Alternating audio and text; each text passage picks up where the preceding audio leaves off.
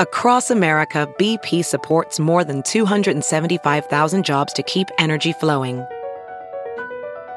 Jobs like updating turbines at one of our Indiana wind farms and producing more oil and gas with fewer operational emissions in the Gulf of Mexico. It's and, not or. See what doing both means for energy nationwide at bp.com slash investing in America. And welcome to the listeners of the Victor Davis Hanson Show. This is the Friday News Roundup, and we have this Friday, of course, a discussion of Ukraine ahead of us, and then some of California politics. And I think Ukraine's going to take quite some time, but we might finish up with a little bit on culture wars and whether the woke movement is actually going to go away ever? I guess that's my question. But first, let's take a break and we'll be right back.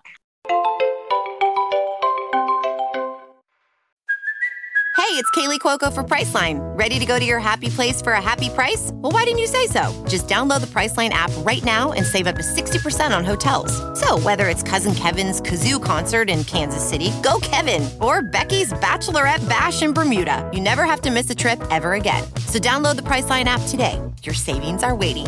Go to your happy place for a happy price. Go to your happy price, Priceline. Welcome back. And Victor, I know I always ask how you're doing.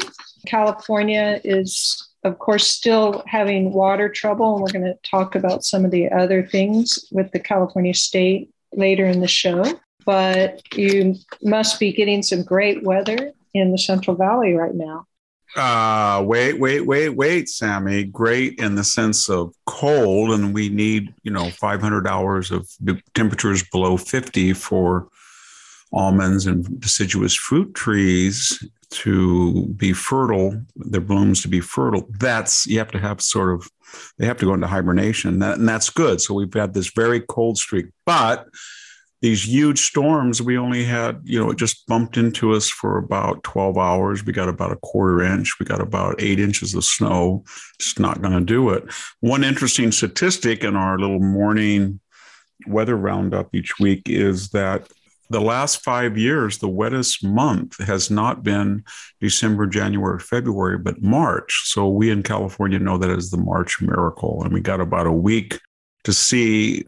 I have a to see if that's true. And I have a little ritual every morning. I get up, I get look at the radar. I see these huge, massive storms come up from Australia or Indonesia or across from Japan, and they going straight toward San Francisco, LA corridor, and then bam, right around Hawaii, they start to turn to the left. They hit high pressure and they go up to Seattle, British Columbia, and Alaska. But if one of them just breaks through, sort of like you know an opening in a war. They just stampede through the phalanx and they'll get in but we haven't had one that can do that yet.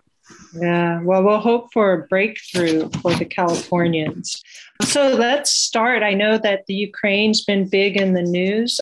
In my estimation it looks like some good old fashioned imperialism. Putin's basically going to fight and take what he can and if he gets brought to his knees he'll give it back but I'm not sure how you see that. But I would like to talk first about the relative strengths of the Ukraine and Russia, if you don't mind speaking on that first. Well, Ukraine is one of the largest, it's the size of Texas, and it's got about 45 million people. It considers itself, at least the western parts, part of Europe. And it has enormous potential because it's got the most fertile and largest acreage in Western Europe and Eastern Europe. It's a repository of vast amounts of natural gas. It's got a lot of precious minerals or rare earth minerals, we should say, necessary for next generation batteries and high tech. That said, it's got the lowest per capita income, I think, in all of Europe. So what's going on? What's going on is what we saw with Burisma. It's an utterly corrupt society. And part of the problem we're having is that the per capita income in Russia is higher than in Ukraine. And so we have to be very careful, Sami, because as conservatives, we're falling into a trap where we give all of the reasons how we got into this paradox. And we can talk about the corruption in Ukraine, and it's ample. We can talk about the aggression of Vladimir Putin, and it's substantial. We can talk about the appeasement of Obama and the contextualization by Biden. But that said, we have to be very careful not to excuse what Putin is doing because the left will always say, well, see, you're just an apologist. Let's unite together. And what the left is doing is they're trying to use Ukraine to bulk up public opinion at home. We know what Putin is trying to do. He's got 100 million fewer people than during the Soviet Union. He's got 30% less territory. He does not have the wherewithal to reclaim the borders of the former Soviet Union. And yet, that territory and that population is the only mechanism he has to be a front rank superpower in the league with China and the United States. So we know he's an opportunistic panther that that pounces at the moment he gets an opportunity. And we've given him a lot this last year.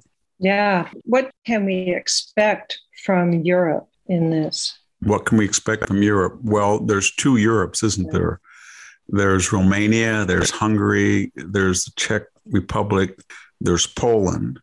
And they know what Russia is like from their 50 year enslavement to the Soviet Union.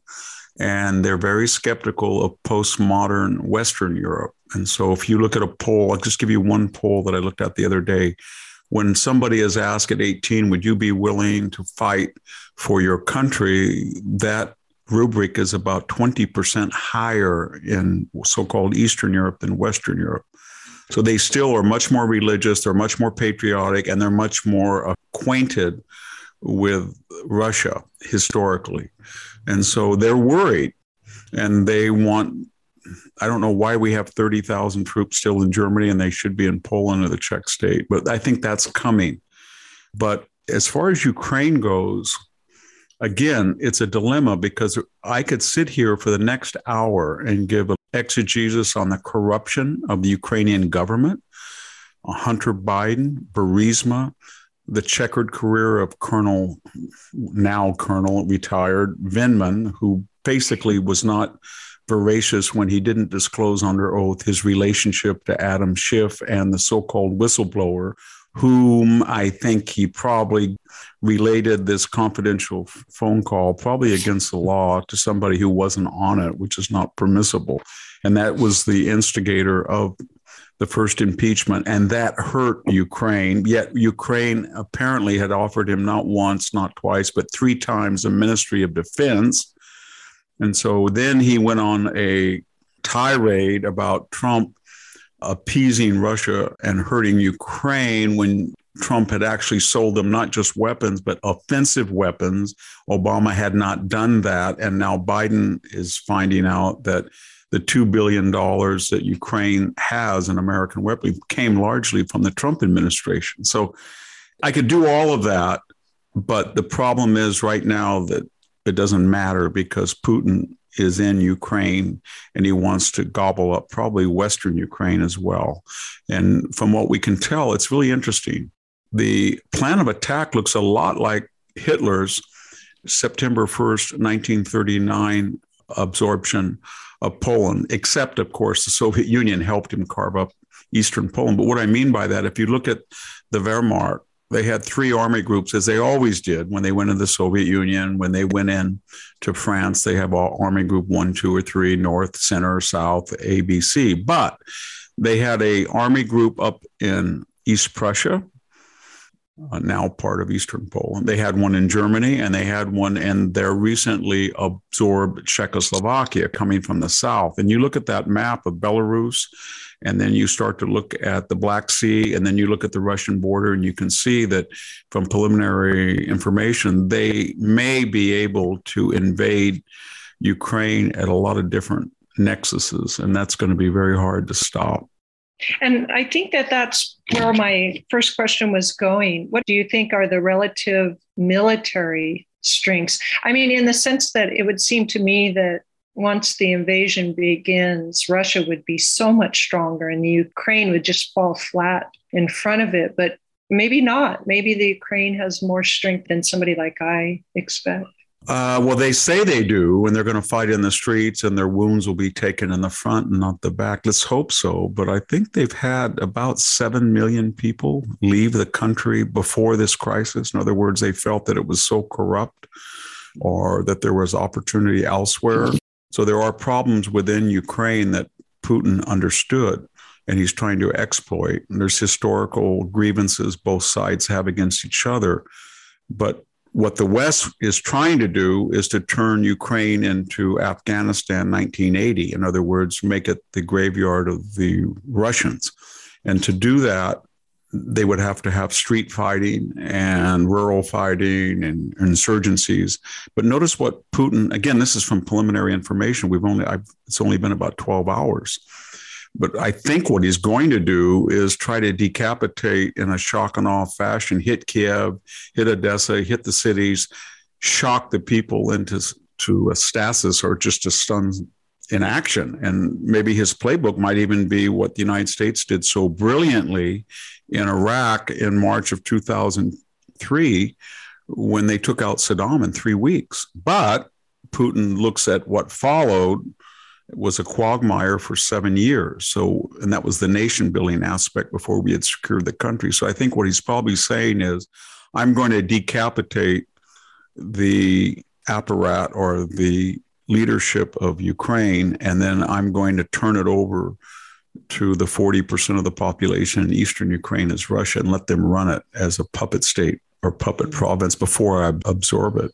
Wow, that sounds grim, but we'll still have to wait for it to unfold and see just how strongly the Ukrainians are going to defend themselves. But I would like to then turn to the Democrats who seem all out on the forefront to support fighting. They, they almost seem to be anxious for war and as many commentators are saying that the Democrats are doing this because the elections are coming up. So, what I would like to ask is will this really help Democrats in the coming election? Do you think, given, let's just say it's a war that goes on for some time, is that going to be helpful to them? Put this in context. If you look at Biden poll numbers from January 21st to now, there's a pattern there. And that is whatever the particular issue is in the news, it's been bad and it's been a self created mess the border, Afghanistan, inflation,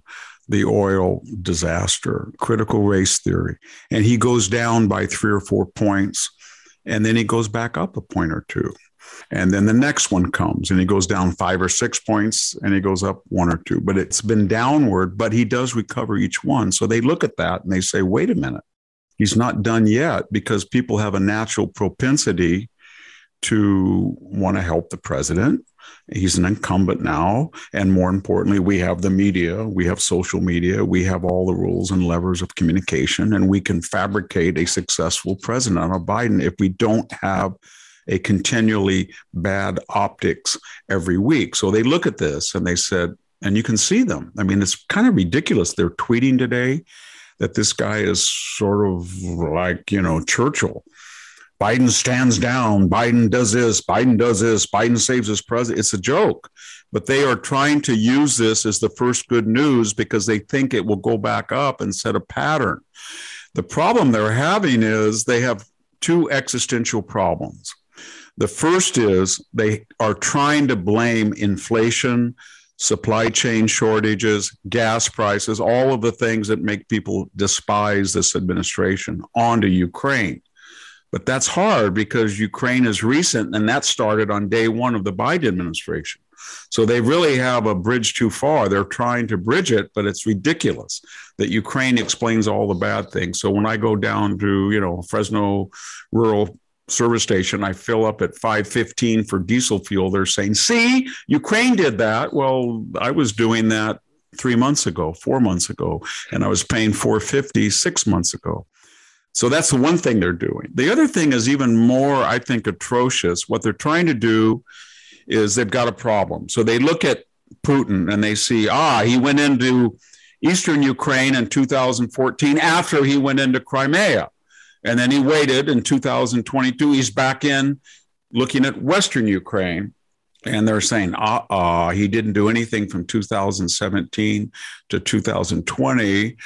But we can't let the right say, well, that was because Trump deterred him. Because we tried Russian collusion, we tried Alfa Bank, we said he was a Russian asset, we said he was a traitor.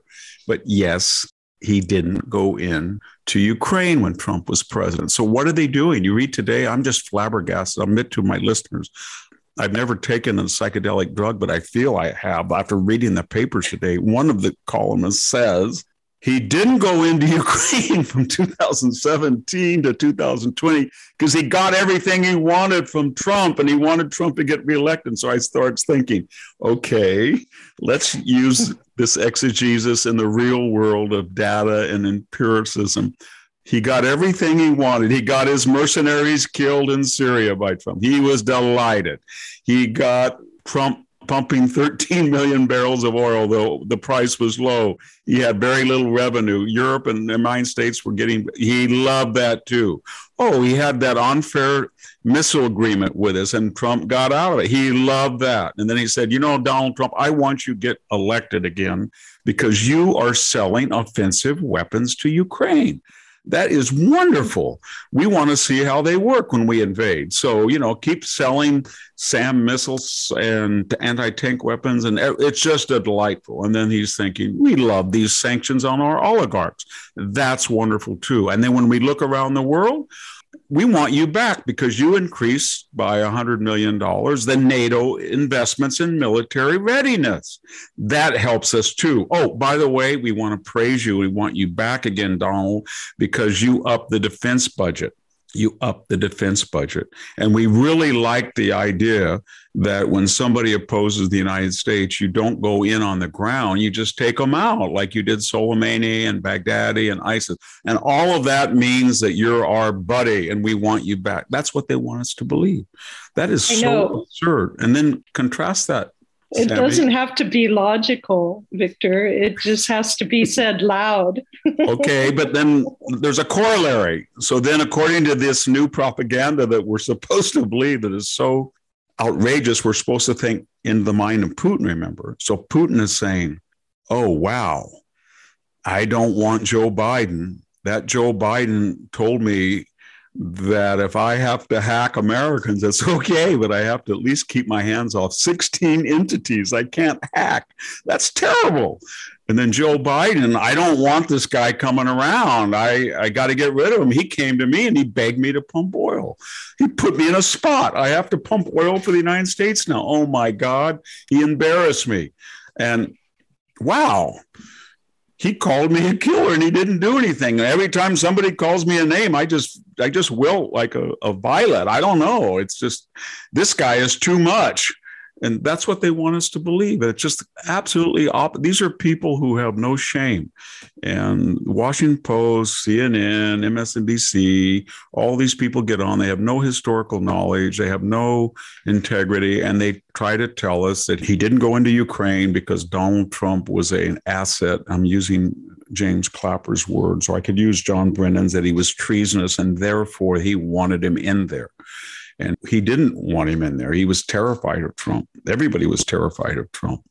Yeah. Well, you and say so, they have. Well, no, they were. And yeah. I think Trump is making a mistake. I think our readers understand that when he weighs in, it's okay for him to take credit. But when he says it, he's said on three or four occasions the last 24 hours that Putin is a genius for the way he manipulated Biden. True, but he has to put an adjective in front of that a evil genius, a dangerous genius, because if he doesn't, then the left has a headline that says Trump loves Putin, Trump praises Putin, Trump thinks Putin's better than we are, that kind of stuff. So when you're criticizing the appeasement of Biden and you acknowledge that the Machiavellian Putin has taken us to the cleaners, you still have to, in that moral environment and say that we are a democracy and Putin is a thug. If you don't do that, then you're playing into the hands of the left. And the second thing we're doing as we're talking right now, Sami, what are we not talking about? We're not talking about high gas. We're not talking about the border where 2 million people came across in a fiscal year. We're not talking about critical race whackery. We're not talking about 7.5 inflation. We're not talking about the disaster in Afghanistan. We're talking about Ukraine, and we're talking in the context of Abraham Lincoln Biden.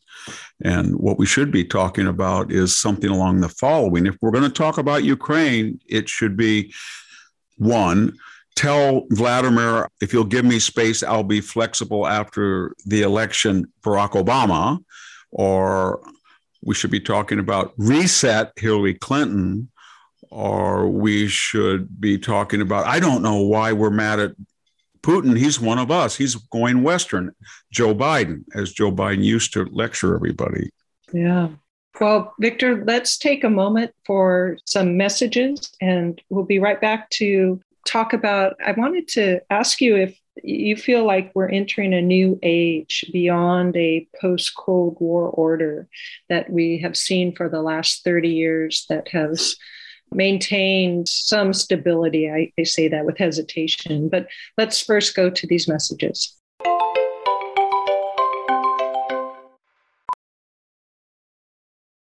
As a professional welder, Shayna Ford uses Forge FX to practice over and over, which helps her improve her skills. The more muscle memory that you have, the smoother your weld is. Learn more at meta.com slash metaverse impact. As you write your life story, you're far from finished. Are you looking to close the book on your job? Maybe turn a page in your career? Be continued at the Georgetown University School of Continuing Studies. Our professional master's degrees and certificates are designed to meet you where you are and take you where you want to go. At Georgetown SCS, the learning never stops, and neither do you. Write your next chapter be continued at scs.georgetown.edu slash podcast. Welcome back. And before Victor, you start, I would like to remind everybody that you are the Martin and Illie Anderson Senior Fellow in Military History and Classics at the Hoover Institution and the Wayne and Marcia Buske Distinguished Fellow in History at Hillsdale College, and that you can be found at your website, victorhanson.com. That's Victor Hanson, H A N S O N.com.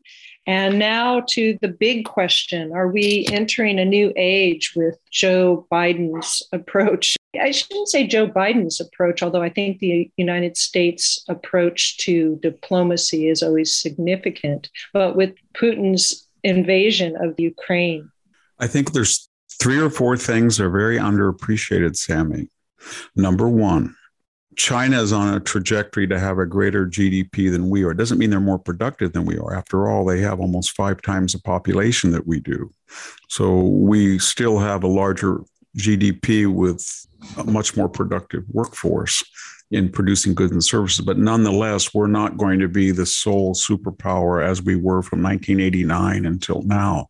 So that is a 30 year reality.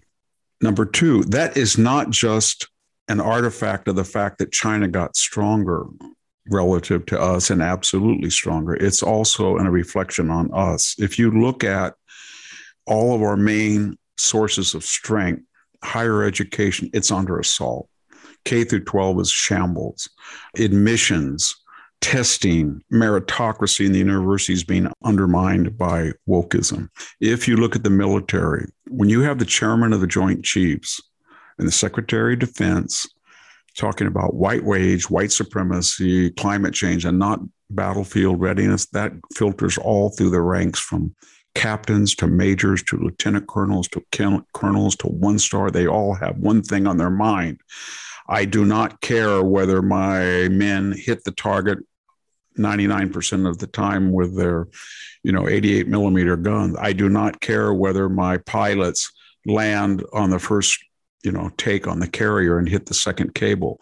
They do care but they don't care as much as how many women or minorities or transgendered or gay. That's what i'm getting at. That is being undermined. And that's a well aside from the pension and the social welfare commissar burden that's on the pentagon budget. When you look at oil and gas. Tomorrow, all Joe Biden would have to do is wake up with a brain transplant and say, Oh my God, what have I done? Sort of like that guy in Star Trek. Remember the old Star Trek? And he's all shot up with uh, sedatives and he's got a Nazi uniform. Not that Biden would do that, but I'm just saying he was a puppet. And then suddenly they slap him a couple of times and take away his sedatives, and he's, oh my God, what have I done? Or maybe Alec Guinness on the bridge of the River Kwai when all he's right before he falls on the plunge. Oh my God, what have I done? I built a bridge for the enemy. So maybe Biden could do that. And if he did, he would have to say, we had 13 million. We're capable of 16 million. I'm going to take that son of a bitch, excuse me, that SOB Putin and I'm going to drown him in oil and natural gas and I'm going to ship natural gas. Or he could say, we have another problem. We have a big 30 trillion dollar budget. Starting tomorrow, we're going to have a balanced budget in three years. We're going to pay down that damn debt. So he could do all of these things, and that they're all symptomatic of American weakness. I haven't even got onto this racial disharmony and, and tensions between ethnic tribes and genders and everything, but we have weakened. So China's got stronger. We have weakened. Russia has read the West and he understands that it can destroy NATO by focusing on individual countries in the former Soviet Union, and NATO won't do anything about it. Not that they should with Ukraine because it's not a NATO member, nor should it be. But the next one may be the Baltic states. And the reason they won't is that the largest NATO member in terms of army and military deployed is what? Turkey. They poll more anti American than, um, than they do anti Russian. The next largest country by population is 81 million people in Germany.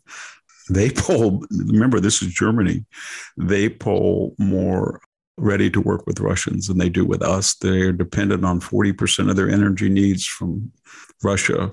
And I don't know. They're the ones that when they don't pay the 2% promised percentage of their annual budgets for military readiness, other countries say, well, if Germany's not going to do it, I'm not going to do it. You'll never get them to pay as long as Germany will not. If you were a guy from outer space and you landed here and you explain what I just did to them, this alien would say, hmm, have they ever fought? I said, yeah, they lost World War One and they lost World War Two. And they said, hmm, were they humiliated and destroyed and utterly? Yes, they were. And who did it? Well, the United States did help. And they said, well, why would you expect they would like you? I'm just being facetious, but there's something there in Germany that we haven't really talked about. Trump talked about it, but in very bellicose terms that they were easily able to caricature. But he was right. Germany is, I don't know if it's a NATO member anymore. It just cut a deal with the nemesis of NATO.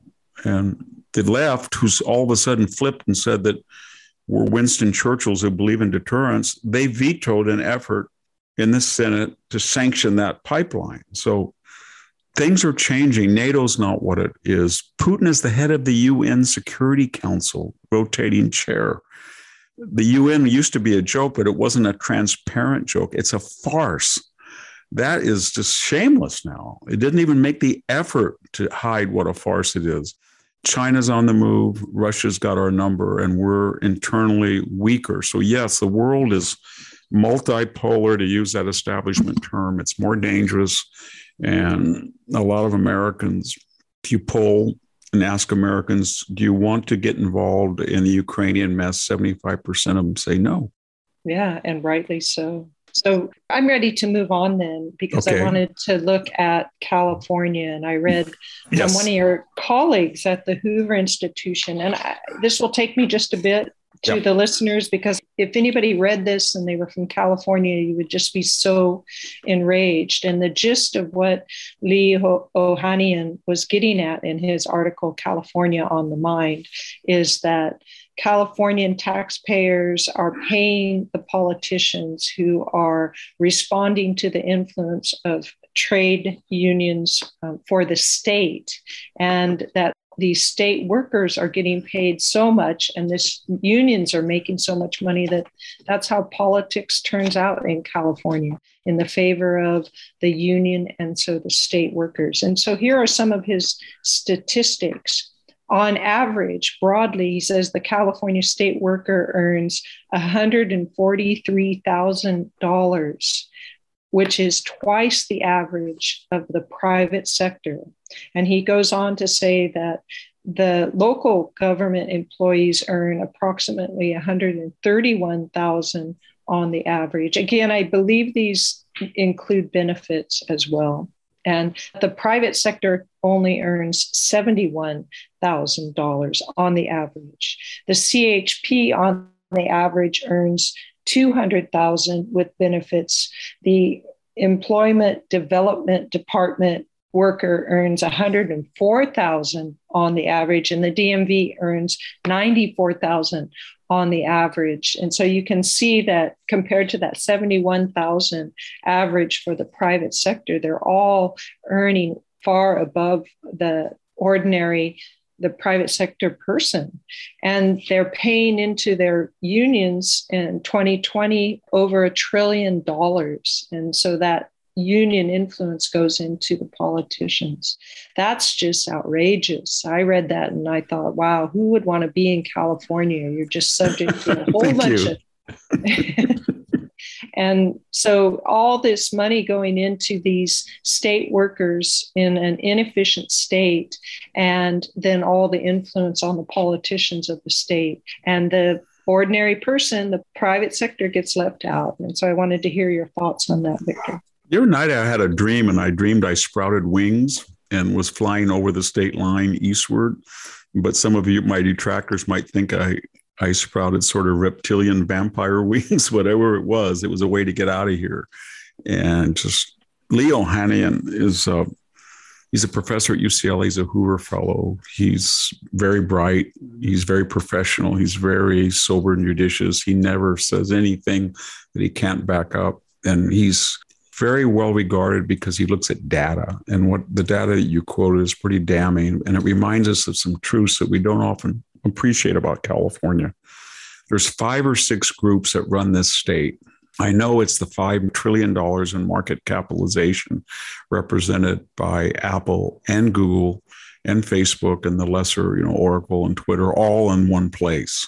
So yes, they run it because what they basically do to the state and says you can regulate, you can raise taxes, you can have poor service, terrible schools, terrible infrastructure, highest sales, highest income, highest gas tax, and they can leave. And I'm quoting now, and I, I quoted him at length in The Dying Citizen. And I think I did again in the Trump book, and it basically says, "Get out of here. We don't want you. We want people of color coming in from the third world because we've got all this tech money, and we're not subject to the consequences of our own ideology. Not on water, not on power, not on gas, not on schools, not on walls, nothing." Okay, so that's pretty clear that tech people run the state. But another one, and I think this is what he's getting at, is the public employees, especially the California Teachers Association, but also, you know, law enforcement unions, pub- the SEIU. I went to the DMV not too long ago. Everybody had a purple T-shirt that says "Protest SEIU" at the DMV. They were wearing them in Reedley, and I thought, wow. I said to one person just jokingly, "Are you a DMV employee? Or are you a union member?" And she said, "When do you want to get waited on?" she smiled when she said that. But the point I'm making, and then when you look at the pension funds, it stars the state teachers retirement system, but especially PERS, the public employees retirement system. You're talking about a trillion. It's huge. And where they put that money and how they invest changes public policy. The only thing that can stop them is they've had their way for so long with super majorities of leftists in the state assembly, the state Senate, all statewide offices, the ninth district federal courts, the state courts. They run the state. They had their way and they got everything they wanted and they destroyed the state. And they destroyed the state to such a degree that the people who worship them are terrified now, whether it's voting to recall people in San Francisco who wanted to change, you know, Washington's name or Dianne Feinstein's name on a school but the bathrooms were filthy or the schools were half empty or they shut them down or whether they're driving along on the 101 outside, you know, Watsonville, or they're going down the 99 in Turlock and they stop and they look at these road conditions. They think, my God, I'm in the third world.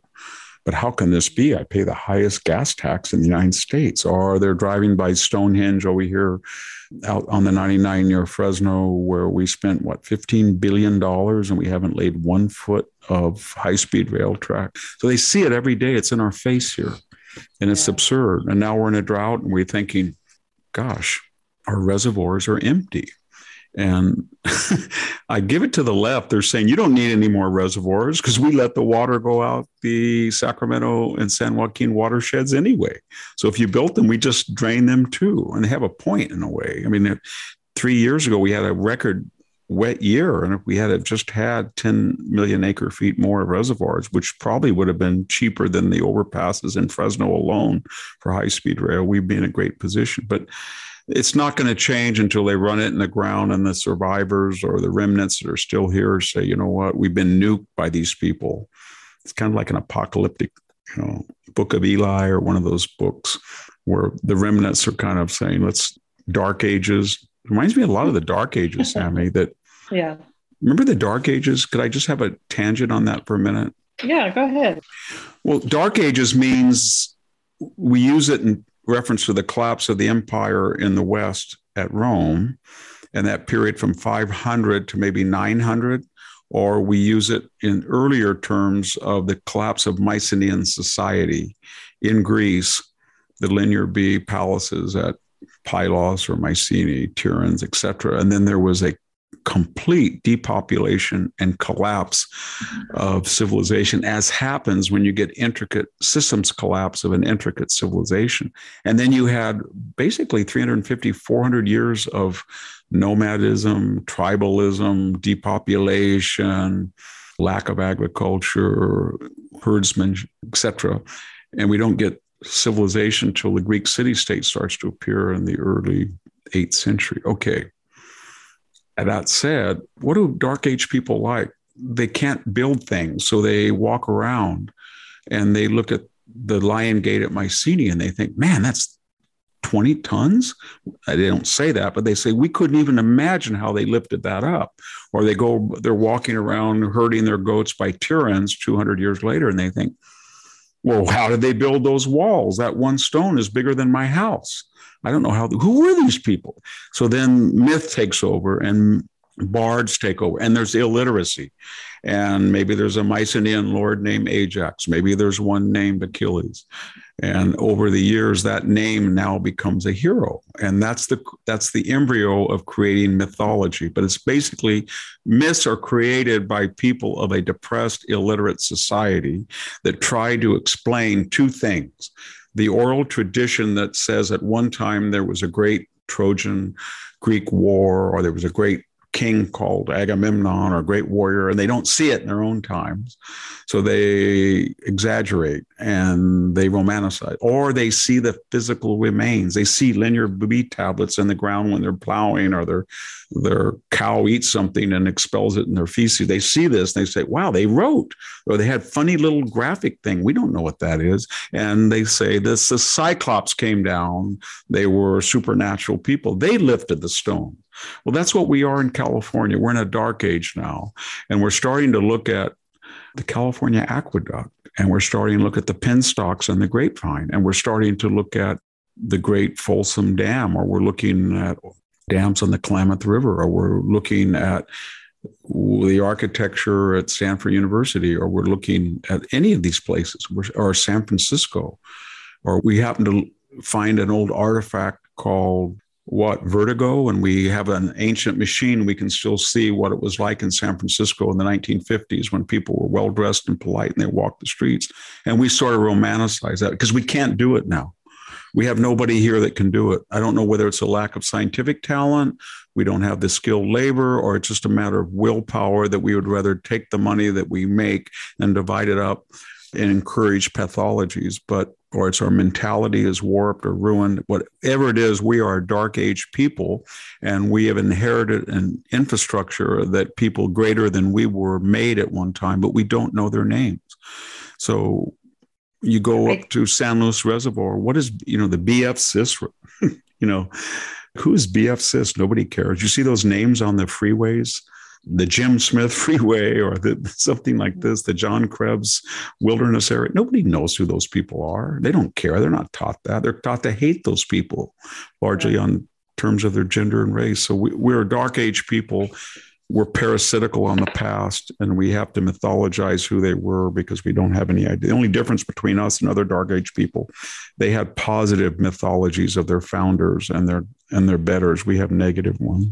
Yeah, I think Lee Ohanian's article is sort of suggesting that the money's all going to this public servant class and they're very leisured and wealthy and they don't see right now anything wrong with what's going on even though they're not very active in getting their jobs done right? As we all know public service it's 40% 40% of americans work for some sort of local state regional federal government and we know what happens because we can see the soviet union or venezuela when that happened i'll give you one example when i see a construction site by a private firm in a city, I see orange tape around it. I see signs warning, you know, and I see everybody busy.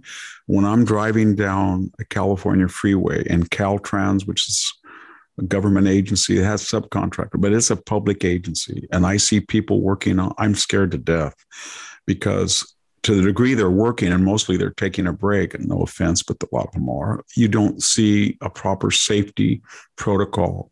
You see cones you see bumps in the road that aren't labeled. You see cracks in the pavement that they don't tell you.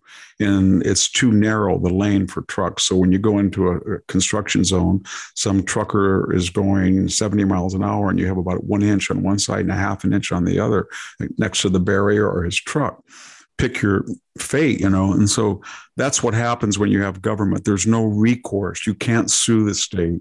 The state says, we are postmodern. We're very sophisticated about safety and uh, environmental issues. But you know what?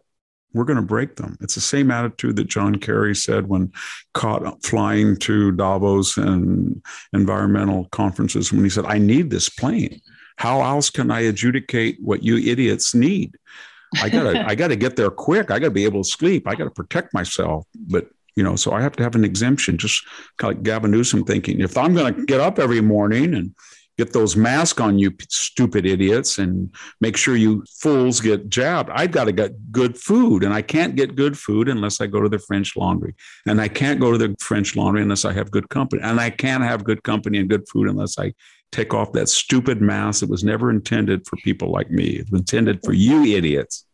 That's the attitude. I'm not being facetious. Yeah, I know that. I know that. Okay, Victor. Well, we're getting close to the end here and we need to take another break. And then we'll come right back and talk a little bit about culture wars.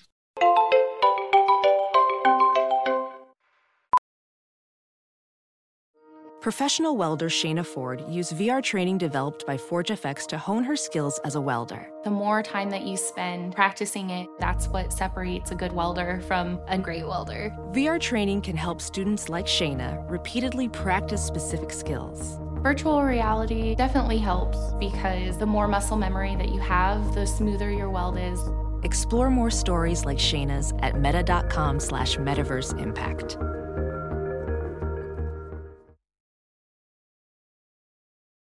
A new year is a new chance to focus on you. You're probably already picturing yourself struggling at the gym, but not all self help has to mean suffering. Squeezed.com is making it easier than ever to elevate your wellness by delivering a juice cleanse right to your doorstep. It's the easiest juice cleanse you'll ever do that may aid in weight loss, eliminating bloating, clearing your skin, boosting your energy levels, improving sleep, and breaking bad eating habits.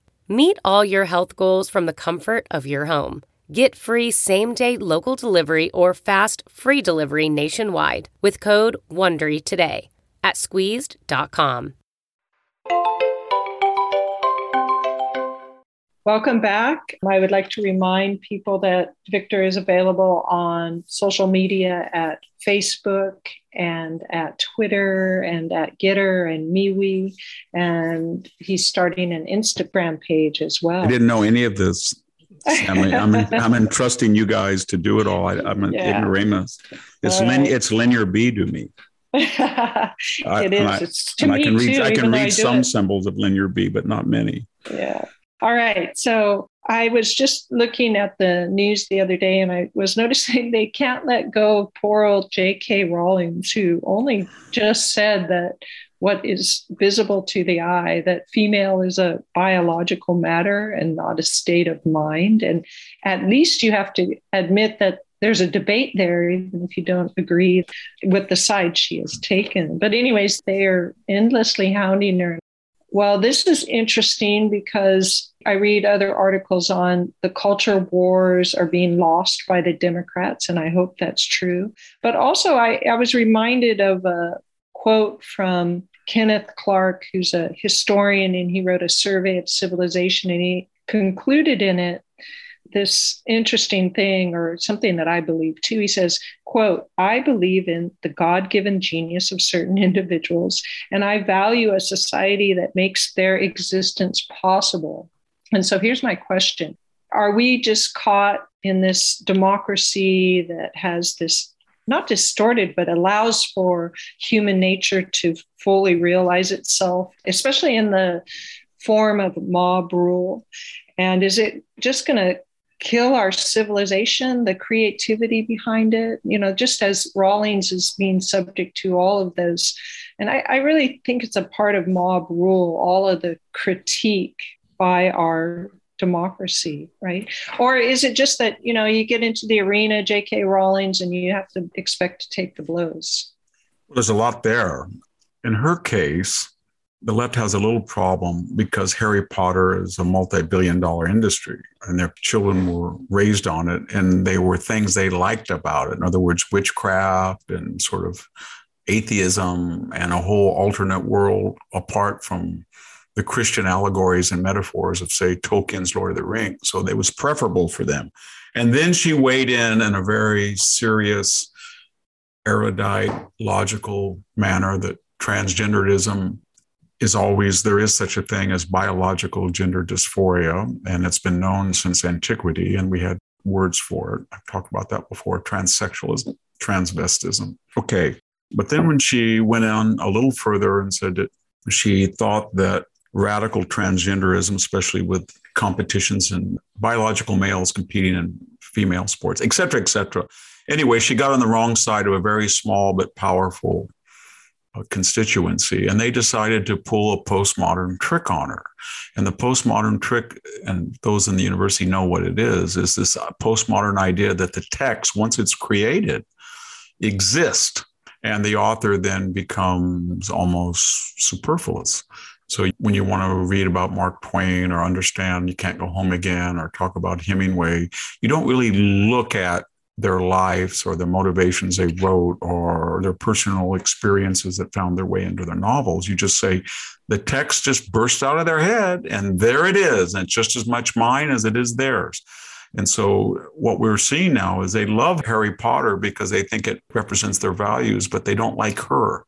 They did like her, so now they're saying it's ours. They don't even invite her to Harry Potter commemorations or special documentaries or the next, probably the next uh, versions that Hollywood makes of them. They'll make them and make them like Marvel comic books, but she won't be a part of it because she created something that now exists apart from her. And that's what they're doing. As far as your other worries, Sammy, you know, when you're young, you really resent if you read Plato, this idea of an elite, a natural elite, or you read Tocqueville, and as wonderful as he is, he says things like prolonged adolescence is dangerous, and most people would rather be equal and poor than have a, than better off, but have a few more equal than they are. I could mention Machiavelli or Hobbes, but my point is this: is that there's the natural instinct imprinted into our biology, our brain chemistry that we want to be equal in the sense not of idealism, but we don't want anybody else to have more than we are. If you don't believe that, we have four dogs and you go out and look at them. And if you give one little biscuit to one dog, they will attack that dog, even though they don't like that biscuit. Or you give them four different types. I can see one dog, she will eat the biggest one, her portion She won't finish it, but she'll go over and take the other portions from the other dogs, even though she won't come back and finish her own. In other words, it's the idea that I don't want anybody to have any more than I do.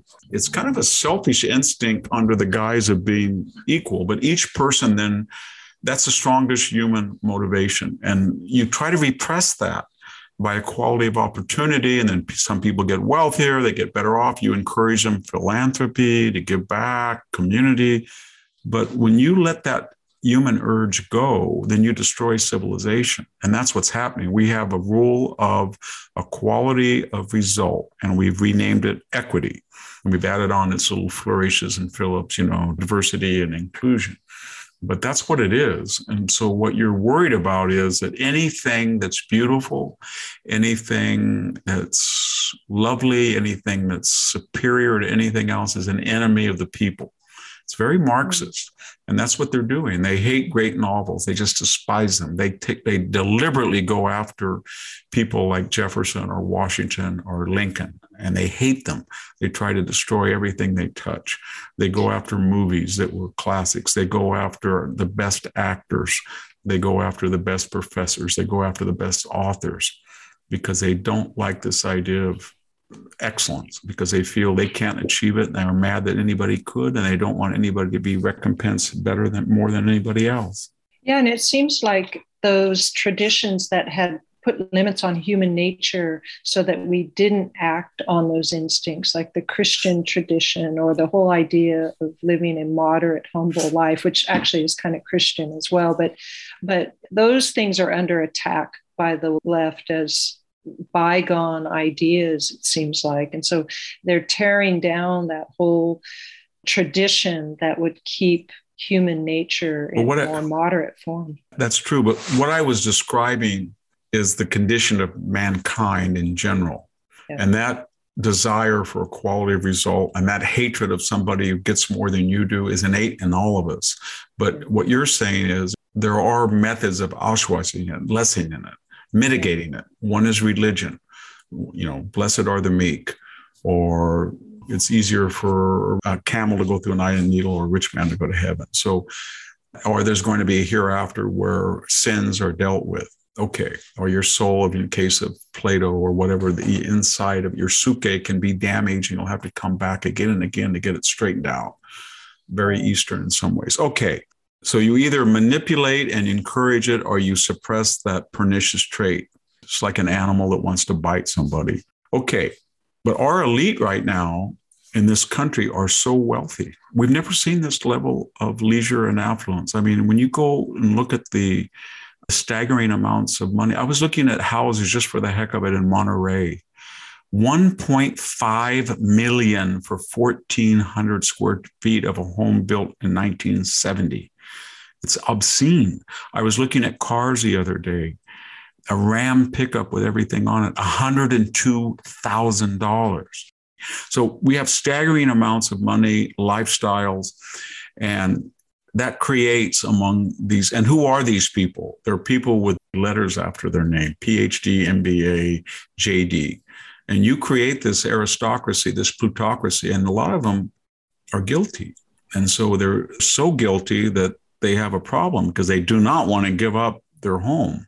You can't tell a guy in Woodside, or you can't tell somebody in Corona Del Mar, you can't, I'm using California references, or you can't tell somebody in Lafayette, you got that, hey, you parasite, you got that money unfairly against the people. So give up your 9,000 square foot home in Napa or something.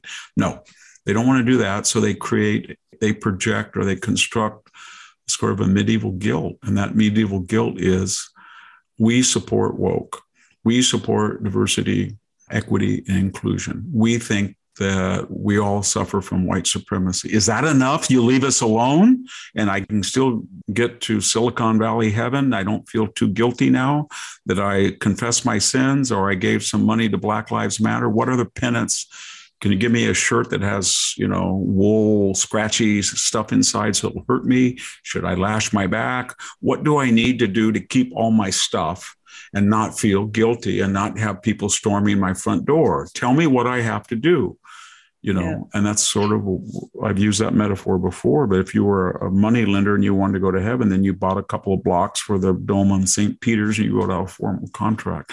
The left wealthy white and asian and minority woke are writing out veritable contracts. A if i'm don lemon i don't know or the cuomo whoever it is leave me alone to my wealth. I'm leonardo dicaprio. I got to have my private jet and talk about you know, climate change. That squares the circle. Leave my stuff alone. If you leave me alone, I get to enjoy it. I can handle the personal guilt that I have far more than anybody else, and people are going to be envious. So I will just talk about Marxist uh, equality, diversion, inclusion, equity.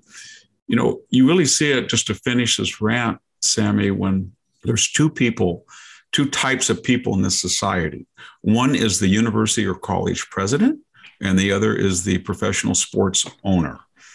The one, the latter is a billionaire or a multi billionaire to own a, a successful sports franchise. And that's what it is to get into the so called big leagues of the NBA or the NFL, Major League Baseball Association. And to be an academic, you've had to really work hard, not as a scholar, but as a obsequious operator to get to be college president. Okay. And it's very funny about both those groups they are the most vocal, the most vocal about diversity, equity, and inclusion and affirmative action. And guess what? They're usually lily white males. They're white males. And if you would listen to the if you would carry out the logic of their own philosophies, they should be fired. They should say something like the following Well, I've owned the Los Angeles Rams now for 15 years. I feel so terrible. I'm a white male. And you know what? The number of owners in these sports franchises does not reflect the demography of the United States. I want more inclusion. So I'm selling everything out to a person of color at a discount. But no, they'll never do that. They always talk about coaches, assistant coaches, uh, general managers, or if you're a college president, instead of writing one of these letters to every faculty and student, I'm shocked, not in our name did this happen. Usually it's some fake, uh, I don't want to get into it, but whatever the incident is, they give this moral instruction. We're going to make the campus look like America. We're going to be diversity. We're going to be inclusion. We're going to have the marginalized people. I'm thinking, you're the least marginalized person imaginable. You're wealthy, you're white, you're male. So everybody follows the rules. Why don't we just have a rule that 12%, I shouldn't say proportional representation, given we're in the age of repertory representation. Why don't we say 20% of all Ivy League presidents and UC campuses cannot be white male?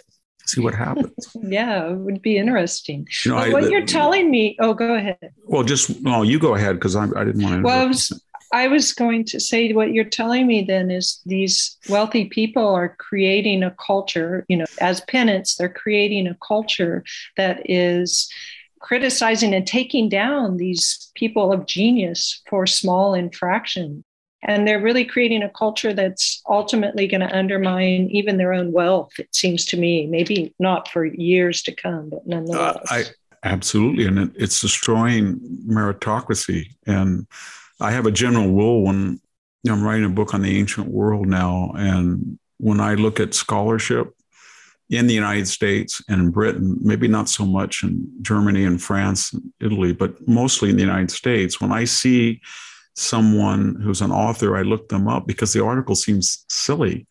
And if they have had a PhD after 2010, maybe 2000, I don't, I, you can see the decline in scholarship. They don't know the languages. They don't have a rational, they're not uh, aware of the sources. And it's always on a politicized, weaponized topic.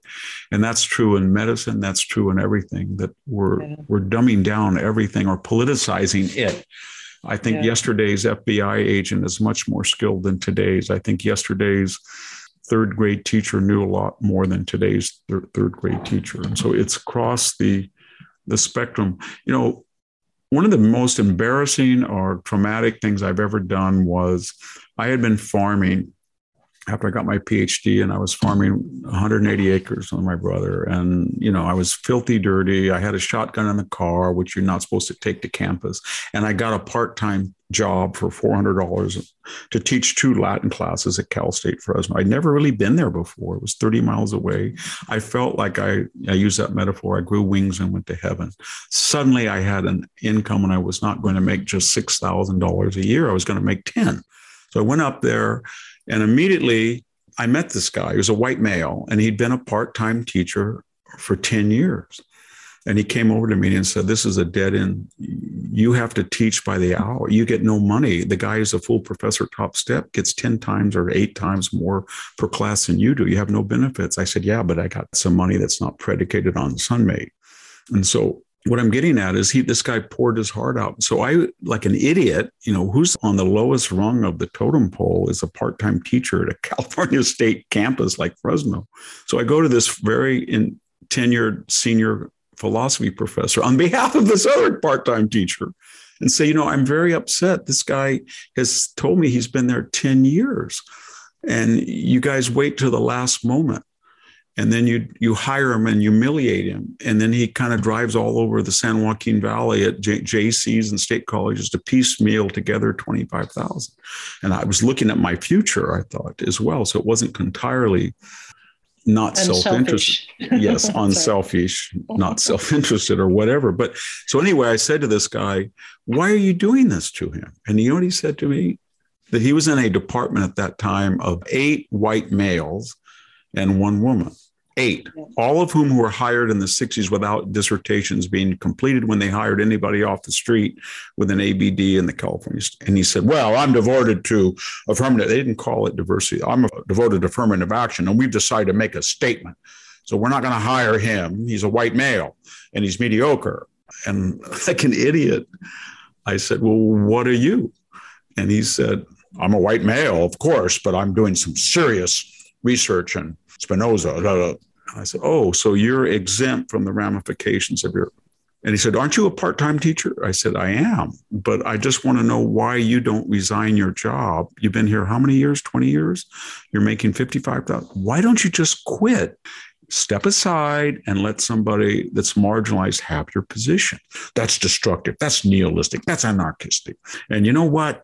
Why don't you step aside? Next thing I knew, this person had gone to the chairman of this thing and he called me in and said, I don't think that you should come back next semester. and all of a sudden I had all this image, you know, of three children, no health plan, and crooked teeth, and all this stuff. And I, and yet I somehow got hired the next year. But for the next 25 years, that guy would just, I would walk down a corridor, and he would see me, and it was like a billiard ball. He just you know bounce the opposite way but that told me something that all of these white privileged males that are woke and you can see them in the military and they lecture people that or you're a franchise owner or you're a college president they never ever make a statement. And they could have a lot of effect if they said, you know what, I will not order other people who don't make as much as I do and do not have my privilege and are younger and starting out in their careers.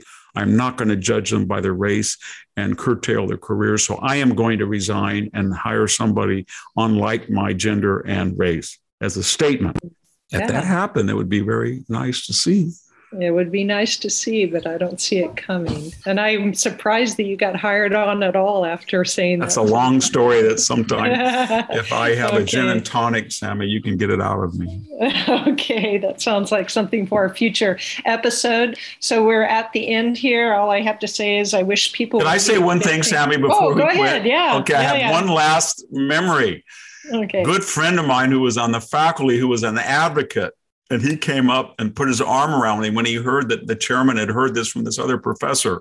And as a part-time teacher, I mouthed off to a full professor and said, resign. He said to me, he said, and I was really dirty. I mean, I was literally irrigating 180 acres and watching them pick grapes and running up there in old clothes and teaching, you know, Latin.